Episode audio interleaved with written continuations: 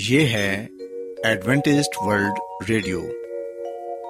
آئیے سامعین، پروگرام سنتے ہیں صدائے امید۔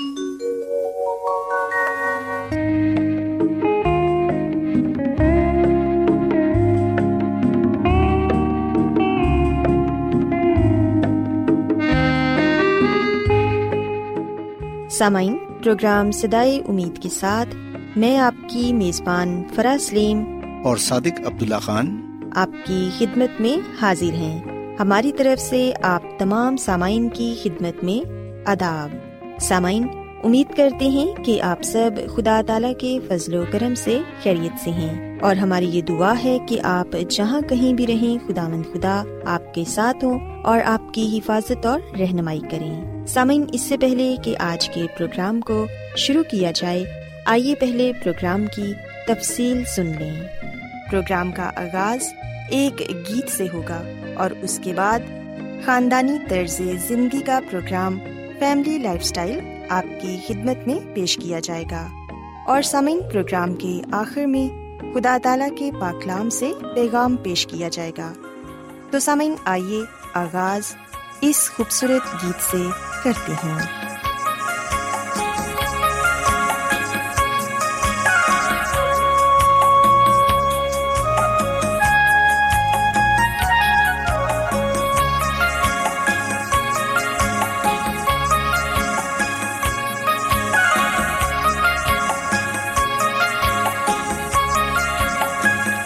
مسیحی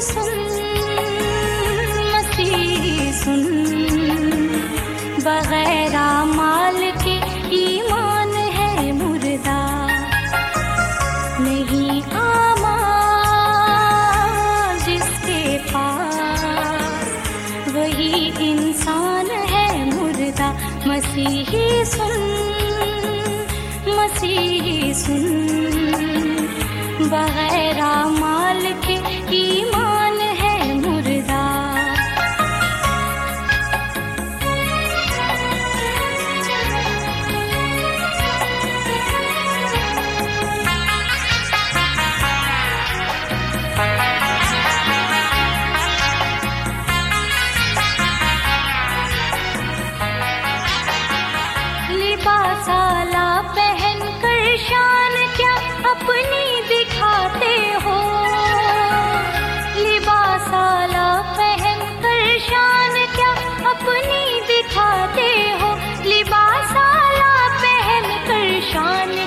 اپنی دکھاتے ہو یسو کو گر نہیں پہنے تو ساری شان ہے مردہ۔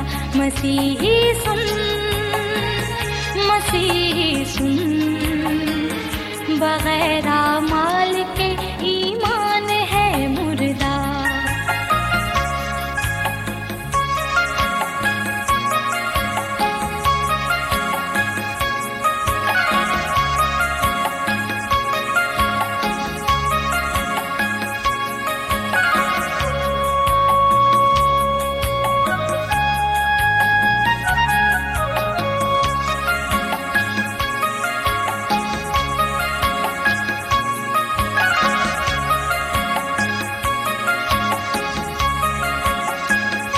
حقیقی زندگی تو ہے مسیحا کی رفاقت میں، حقیقی زندگی تو ہے مسیحا کی رفاقت میں، حقیقی زندگی تو ہے مسیحا کی رفاقت میں، بغیر اس کے جو زندہ ہے وہی نادان ہے مردہ۔ مسیحی سن، بغیر اعمال کے ایمان ہے مردہ۔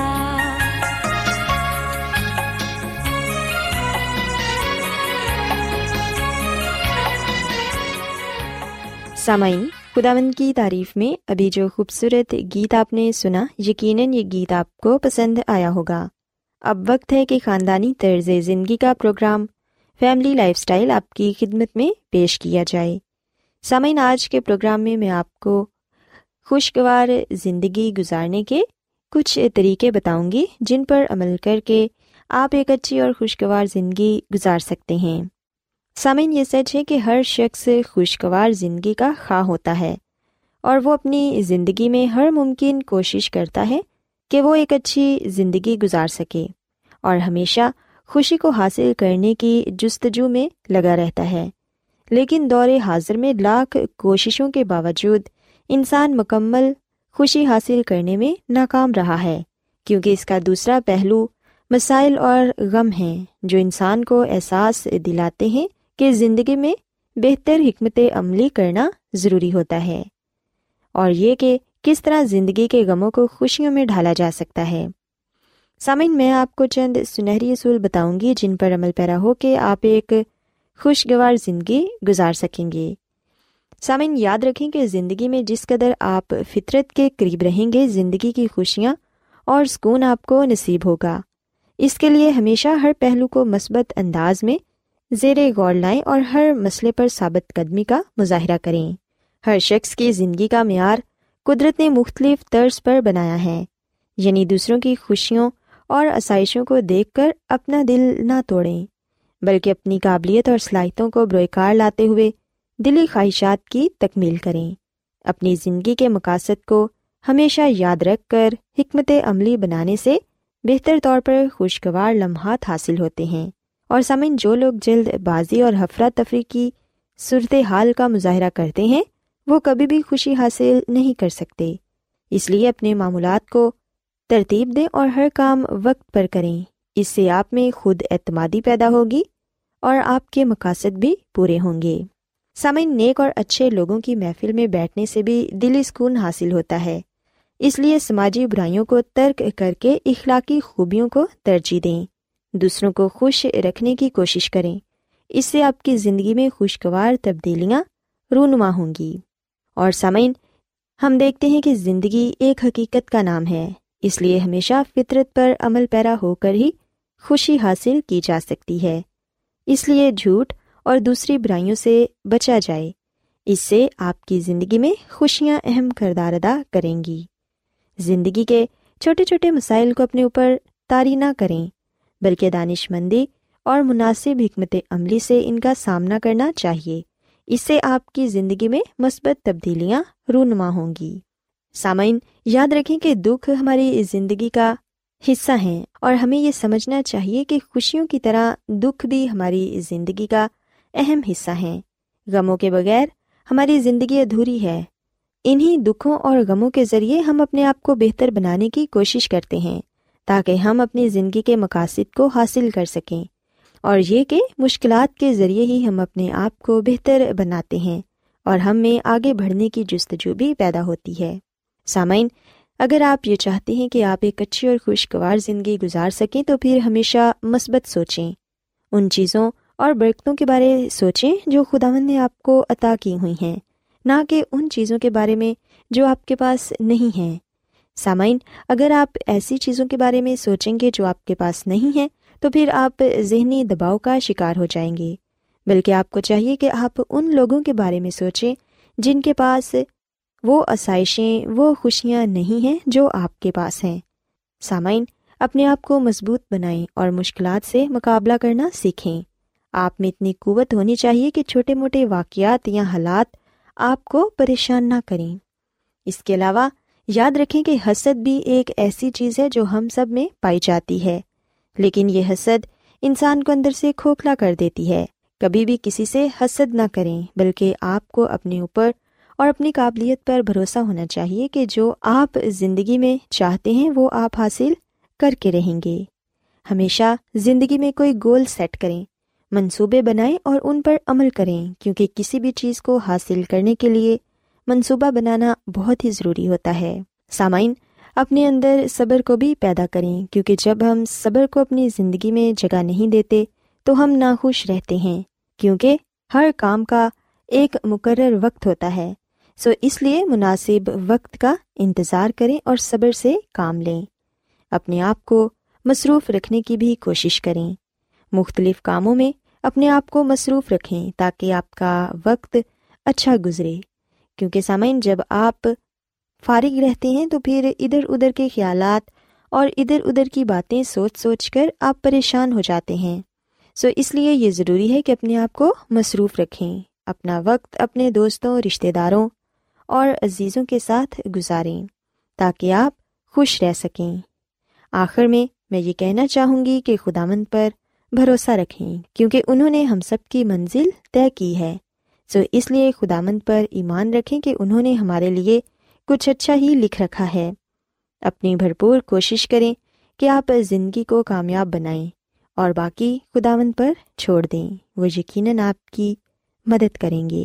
سو سامعین، میں امید کرتی ہوں کہ آپ کو آج کا پروگرام پسند آیا ہوگا۔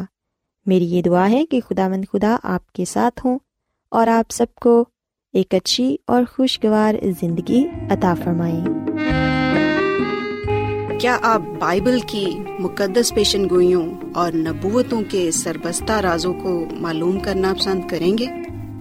کیا آپ دنیا کے ایسے رجحانات کے باعث پریشان ہیں جو گہری تاریکی کا اشارہ دیتے ہیں؟ ایڈوینٹسٹ ورلڈ ریڈیو سنتے رہیے، جو آپ سب کے لیے صدائے امید ہے۔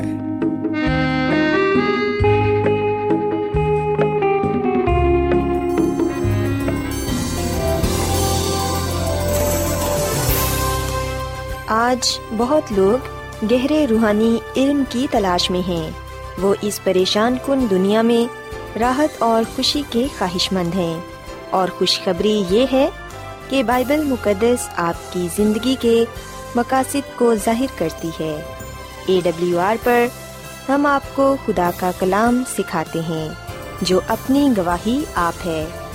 خط لکھنے کے لیے آپ ہمارا پتہ نوٹ کر لیں۔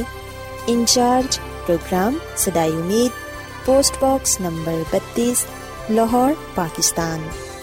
اور ہمارا ای میل ایڈریس ہے urdu@awr.org۔ سامعین، آپ ہمارا پروگرام انٹرنیٹ پر بھی سن سکتے ہیں، ہماری ویب سائٹ ہے www.awr.org۔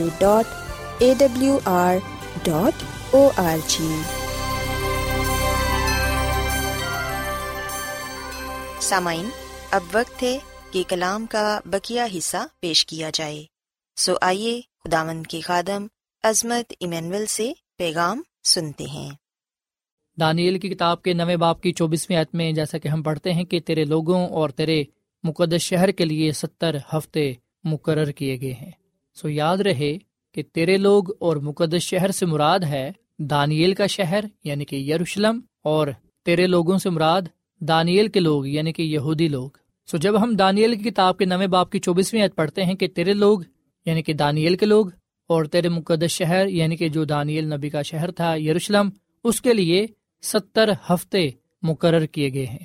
اسی میں میرے عزیزو، اگر ہم 70 ہفتوں کو جو نبوتی ہفتے ہیں ان کو اگر ہم 7 سے ضرب دیں، کیونکہ ایک ہفتہ 7 دنوں پر مشتمل ہے، اگر ہم 70 کو 7 سے ضرب دیں تو یہ 490 دن بنتے ہیں۔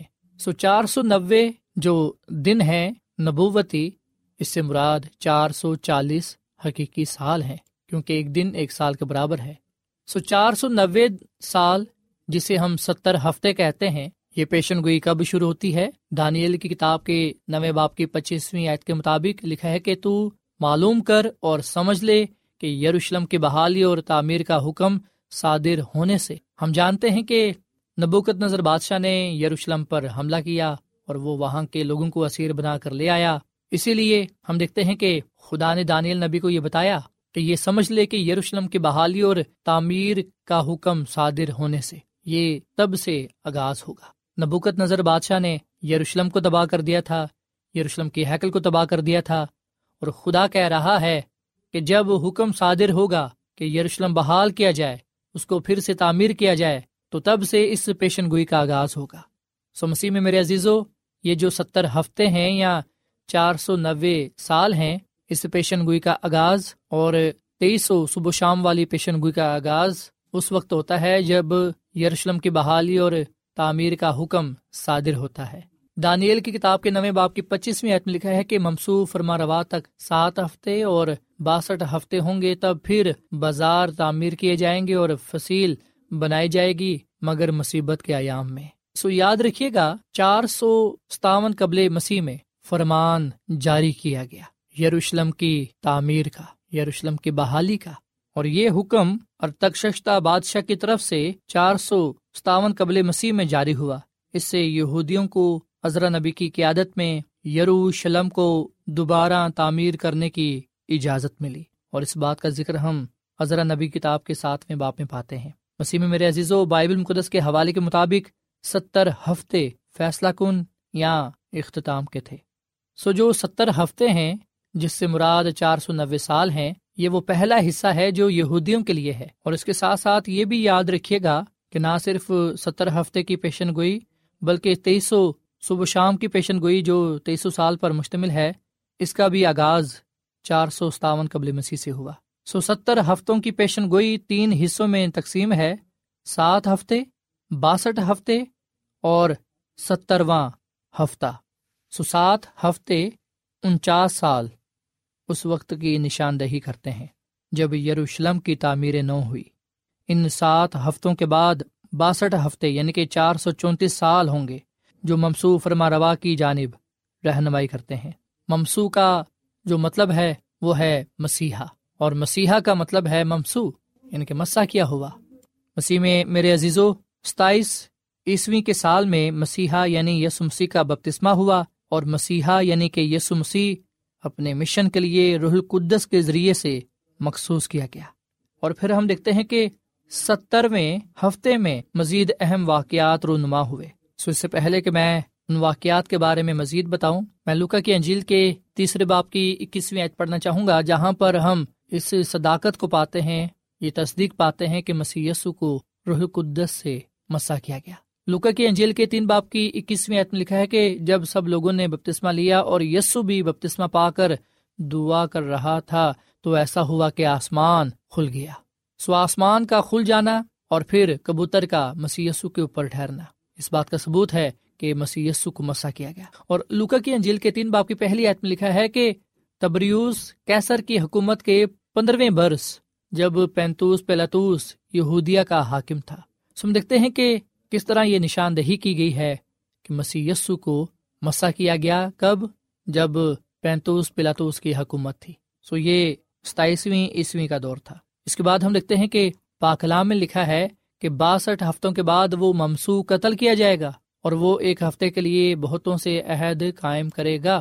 سو مسیح میں میرے عزیزو، یہ جو ایک نبوتی ہفتہ ہے جو 7 سال بنتے ہیں، ہم دیکھتے ہیں کہ اس دوران جو ایک اہم واقعہ رونما ہوا وہ تھا ممسو قتل کیا گیا۔ متی کی انجیل کے 24ویں باب کی 28ویں آیت میں لکھا ہے، مسیح یسوع نے کہا کیونکہ یہ میرا وہ عہد کا خون ہے جو بتھیروں کے لیے گناہوں کی معافی کے واسطے بہایا جاتا ہے۔ اور جیسا کہ ہم دانیل کی کتاب کے 9ویں باب کی 27ویں آیت میں پڑھتے ہیں، اور نصف ہفتے میں ذبیہ اور ہدیے موقوف کرے گا۔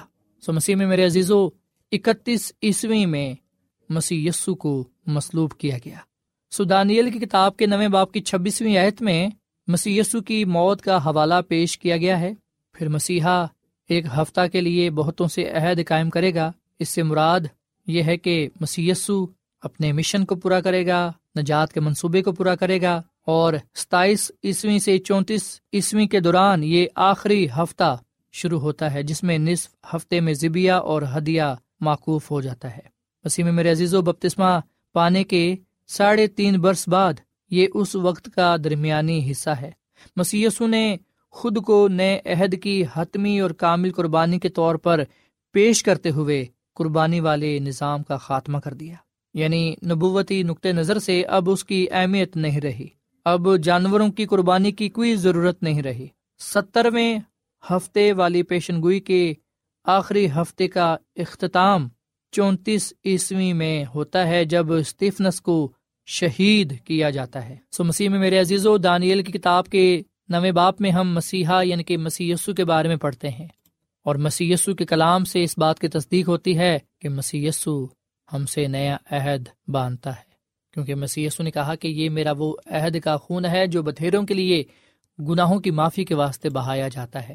مسیح میں میرے عزیزو، جب وقت پورا ہو گیا تو مسیح یسوع کو مصلوب کیا گیا۔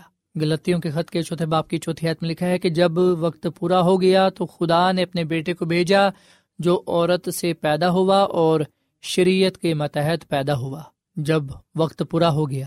تو رومیو 5 باب کی 6 آیت کے مطابق لکھا ہے کہ عین وقت پر مسیح بے دینیوں کی خاطر موا۔ سو مسیح میں میرے عزیزو، مسیح یسو نے جانوروں کی قربانیوں کو ختم کر دیا۔ مسیح یسو کی صلیب اس بات کی تصدیق کرتی ہے کہ اب ہمیں جانوروں کی قربانی کرنے کی ضرورت نہیں ہے، اور نہ ہی ہمیں کسی ایسے انسانی سردار کاہن کی ضرورت ہے جو جانوروں کا خون مقدس میں لے کر جائے۔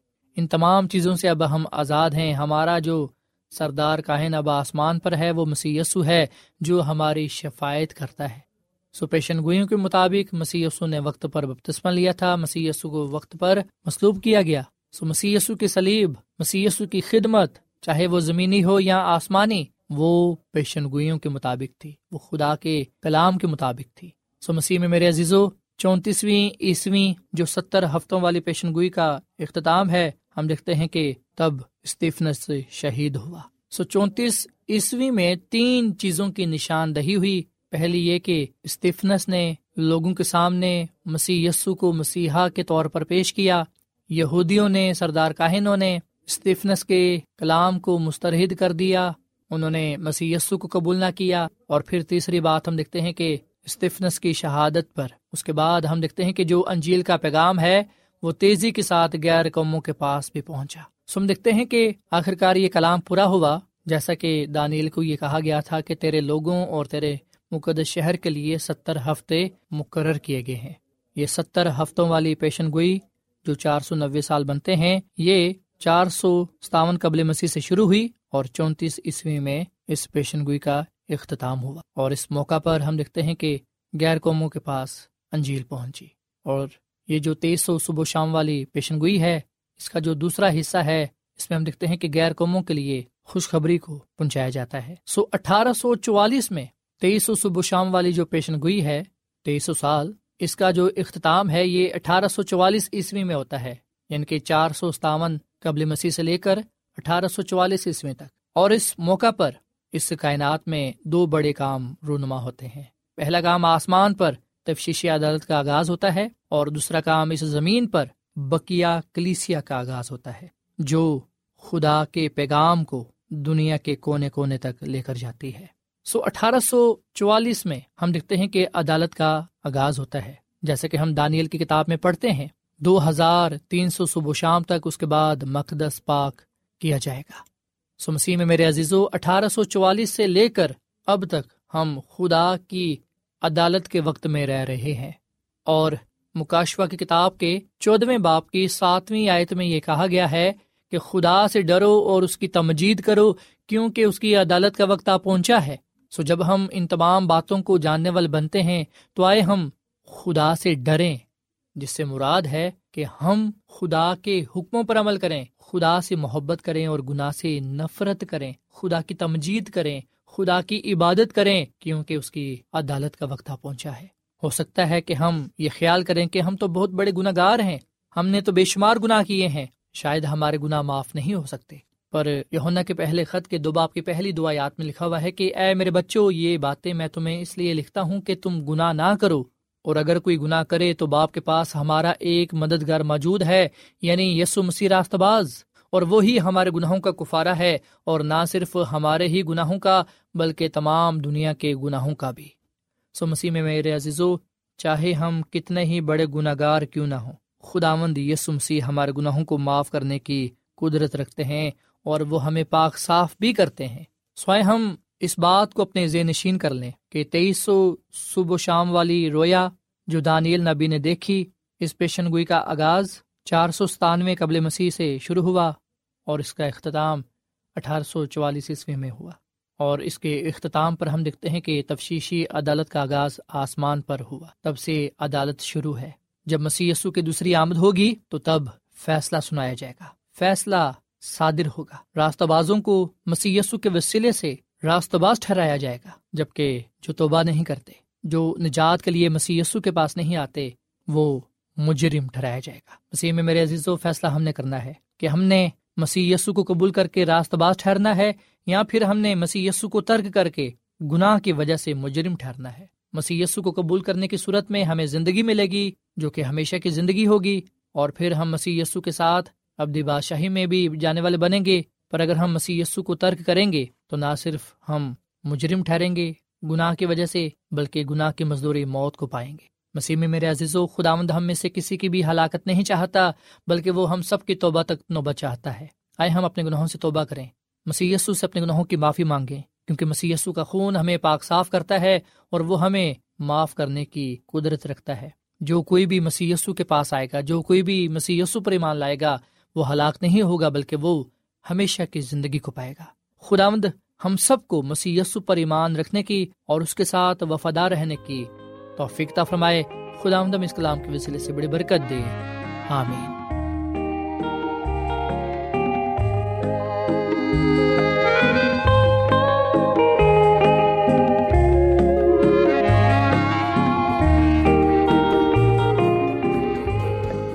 روزانہ ایڈوینٹسٹ ورلڈ ریڈیو 24 گھنٹے کا پروگرام جنوبی ایشیا کے لیے اردو، انگریزی، پنجابی، پشتو، سندھی اور بہت سی زبانوں میں پیش کرتا ہے۔